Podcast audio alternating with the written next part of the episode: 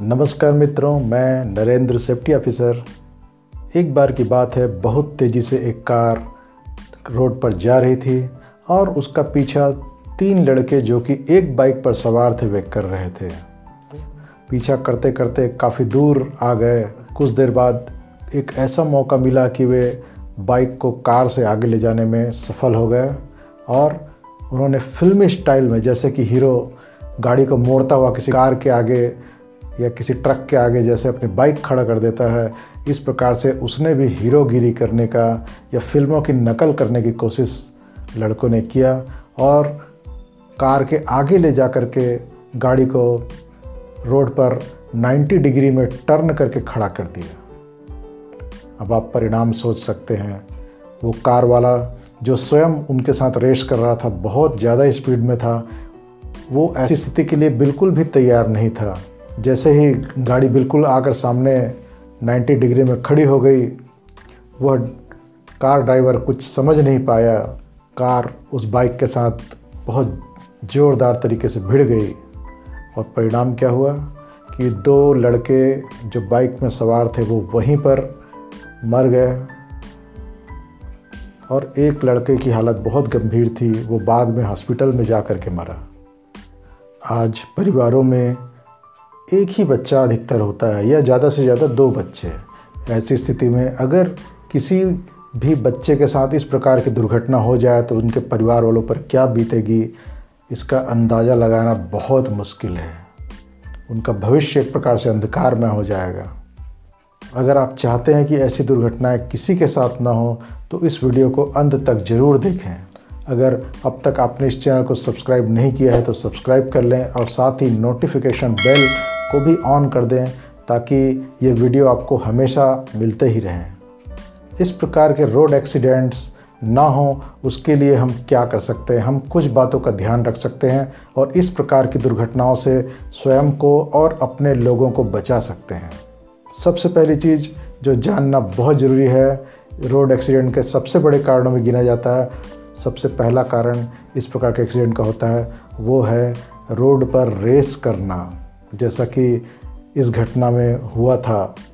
तो ये गाड़ी हम सबको सुविधा के लिए मिलती है आने जाने के लिए और ये रोड भी हम सभी के इस्तेमाल करने के लिए है। तो इसको किसी भी प्रकार से रेस का साधन न बनने दें और स्वयं को और अपने आसपास के लोगों को, अपने रिश्तेदारों को भी इस बात से आगाह करें, अपने बच्चों को इस बात से आगाह करें कि गाड़ी का इस्तेमाल सिर्फ़ सुविधा के लिए होगा, न कि रेस के लिए। और इस प्रकार से हम बहुत सारे बच्चों का या बहुत सारे विद्यार्थियों को अकाल मृत्यु से बचा सकते हैं। एक्सीडेंट का एक और कारण होता है गाड़ियों के बीच सुरक्षित दूरी ना होना। अधिकतर गाड़ी एक के पीछे एक चलती है, मेन रोड में या किसी भी रोड में, और उनकी स्पीड अगर बहुत ज़्यादा है और उन दोनों के बीच दूरी अगर बहुत कम है, ऐसी स्थिति में अगर सामने वाले गाड़ी को अचानक ब्रेक मारना पड़ता है तो पीछे वाली गाड़ी को ये अंदाज़ लगाने में कि ब्रेक लग गया और उसको भी ब्रेक लगाना है, वो फैसला ले और ब्रेक को अप्लाई करे। इस समय अगर दूरी बहुत कम रही गाड़ियों के बीच तो गाड़ी भिड़ जाती है और दुर्घटना हो जाती है। तो इससे बचने का उपाय भी यही है कि कम से कम पाँच मीटर से ज़्यादा दूरी बना करके ज़रूर रखें गाड़ियों के बीच और पूरा ध्यान रखें कि सामने वाला किस प्रकार से चला रहा है या गाड़ी कब ब्रेक लगा रहा है। तो उसके जो पीछे के जो पार्किंग लाइट्स रहती हैं, जहाँ पर ब्रेक लगाने से लाल लाइट जलती है, उसको ज़रूर ध्यान रखें ताकि हम, हमें तुरंत पता चल जाए कि इसने ब्रेक को अप्लाई किया है या टच किया है और हम तुरंत डिसीज़न लेकर के अपने गाड़ी में भी ब्रेक लगा सकते हैं। इसके लिए एक और ज़रूरी चीज़ है कि आपके ब्रेक बिल्कुल सही होने चाहिए। अगर ब्रेक लूज़ रहा, गाड़ी कुछ दूर जा कर के रुकती है, ऐसी स्थिति रही, तब तो दुर्घटना को निमंत्रण आप स्वयं दे सकते हैं। अतः अपने ब्रेक को हमेशा ठीक रखें कि जब भी आप अप्लाई करें, ज़ोर से तुरंत वो रुक जाए। तीसरा एक और कारण होता है कि फोर लेन रोड या टू लेन रोड जो रहते हैं इस प्रकार के हाईवे रोड में लोग कई बार लेन के बीच में चलने लगते हैं, दो लेन के बीच में चलने लगते हैं या लेन को बदल बदल करके गाड़ी को चलाने लगते हैं, जिससे जो पीछे आने वाली गाड़ियों के जो ड्राइवर होते हैं, उसमें भ्रम की स्थिति बन जाती है कि ये मेरे को रास्ता दे रहा है आगे बढ़ने का या नहीं दे रहा है। ऐसी स्थिति में कई बार गलत डिसीज़न हो जाता है और गाड़ियाँ आपस में भिड़ जाती है। और हादसा हो जाता है। इसलिए अपने लेन में ही चलें और जब भी हमको लेन चेंज करना है तो सही तरीके से इंडिकेशन देते हुए, हाथ के इंडिकेशन देते हुए और साथ ही लाइट के इंडिकेशन देते हुए फिर लेन चेंज करें। और फिर वापस आना है तो फिर से इसी प्रकार इंडिकेशन देते हुए चेंज करें। अपने आप स्वतः बिना इंडिकेशन के चेंज करना दुर्घटना को निमंत्रण देने के समान है। एक और इम्पोर्टेंट कारण जिसके कारण कि बहुत ज़्यादा एक्सीडेंट होते हैं, वो होता है अंधे मोड़ पर ओवरटेकिंग करना। ओवरटेकिंग करना अधिकतर ज़रूरी तो होता है, लेकिन कभी भी असुरक्षित तरीके से, तेज़ गति से या सभी गाड़ियों को मुझे पीछे छोड़ना है, इस प्रकार की भावना रखते हुए ओवरटेकिंग करना अपने आप मौत को निमंत्रण देने के समान है। खासकर ऐसी जगह जहाँ पर मोड़ है मतलब सामने वाली गाड़ी आ रही है या नहीं, दिखाई नहीं दे रहा है। कोई गाड़ी सामने से आ तो नहीं रही है। जब ये कंफर्म हो जाए, तभी किसी गाड़ी को ओवरटेक करना चाहिए। और उसके पहले भी जो गाड़ी वाला है, सामने जो गाड़ी जा रही है, वो भी इंडिकेशन देता है कि अब आप निकल जाइए। तभी गाड़ी को पार करना या उसको ओवरटेक करना सुरक्षित होता है।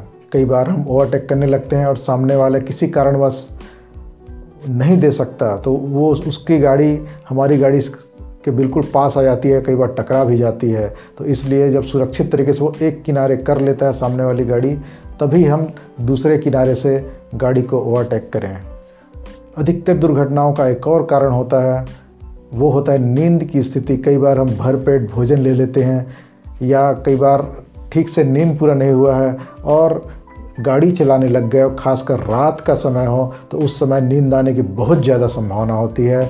ऐसी स्थिति में गाड़ी या तो किसी खंबे से टकरा सकती है, पेड़ से टकरा सकती है या दूसरी गाड़ी से टकरा सकती है और अधिकतर करके रोड के किनारे से खेतों में उतर जाती है या किसी नाले में उतर जाती है तो इस प्रकार की अवस्था नींद आने के कारण हो सकती है। तो इसलिए जब भी आपको लगता है कि मुझे नींद आने की संभावना दिखाई दे रही है तो कुछ देर गाड़ी रोक करके या तो आराम कर लें, या अगर कोई दूसरा ड्राइवर है तो उसको एक्सचेंज कर लें कि वो कुछ दूर तक चला लेगा। आप आँखें बंद करके विश्राम करें। इस प्रकार से नींद पूरी करते हुए फिर गाड़ी चलाना अपने आप को सुरक्षित रखने का बहुत ही अच्छा तरीका है। एक्सीडेंट का एक और महत्वपूर्ण कारण है, वो है नशे की स्थिति। कई लोग नशे की स्थिति में गाड़ी चलाते हैं। नशे में उसको कोई भी डिसीज़न लेने में कुछ समय लगता है, चीज़ों को समझने में समय लगता है। शरीर में सुस्ती आ सकती है, शरीर में कप, कपाहट आ सकती है, ऐसी स्थिति में गलती होने की बहुत ज़्यादा संभावना होती है, जो कि एक्सीडेंट में बदल जाती है। इसीलिए आज हम देखते हैं कि हमारे देश में और दूसरे देशों में भी जगह जगह ब्रेथ एनालाइज़र का या अल्कोहल डिटेक्टर का प्रयोग करके जो गाड़ी के ड्राइवर्स हैं, उनको चेक किया जाता है कि ये शराब तो नहीं पिया है, क्योंकि इसके कारण बहुत ज़्यादा दुर्घटनाएँ हो रही है। तो मित्रों, इन बातों का ध्यान रख के हम स्वयं को और दूसरों को दुर्घटनाओं से बचा सकते हैं। वे बातों को हम जल्दी से एक बार रिपीट कर लेते हैं। पहला है, गाड़ी को रेस के लिए इस्तेमाल बिल्कुल भी नहीं करें। दूसरा, एक के पीछे एक जब गाड़ी हो तो सामने वाली गाड़ी से सुरक्षित दूरी बनाए रखें। पाँच से दस मीटर तक वो दूरी हो सकती है। तीसरा है, ओवरटेकिंग में कभी भी जल्दबाजी ना करें। चौथा है, नींद की स्थिति में ड्राइव नहीं करना है। और पांचवा है, नशे की लत से अपने आप को बचा करके रखें। अगर इन पाँचों बातों का ध्यान रख लिया जाए तो हम सबका भविष्य सुरक्षित हो सकता है। अगर ये वीडियो आपको पसंद आता है तो इसे लाइक करें और इसे सभी मित्रों को शेयर कर दें। धन्यवाद। नमस्कार।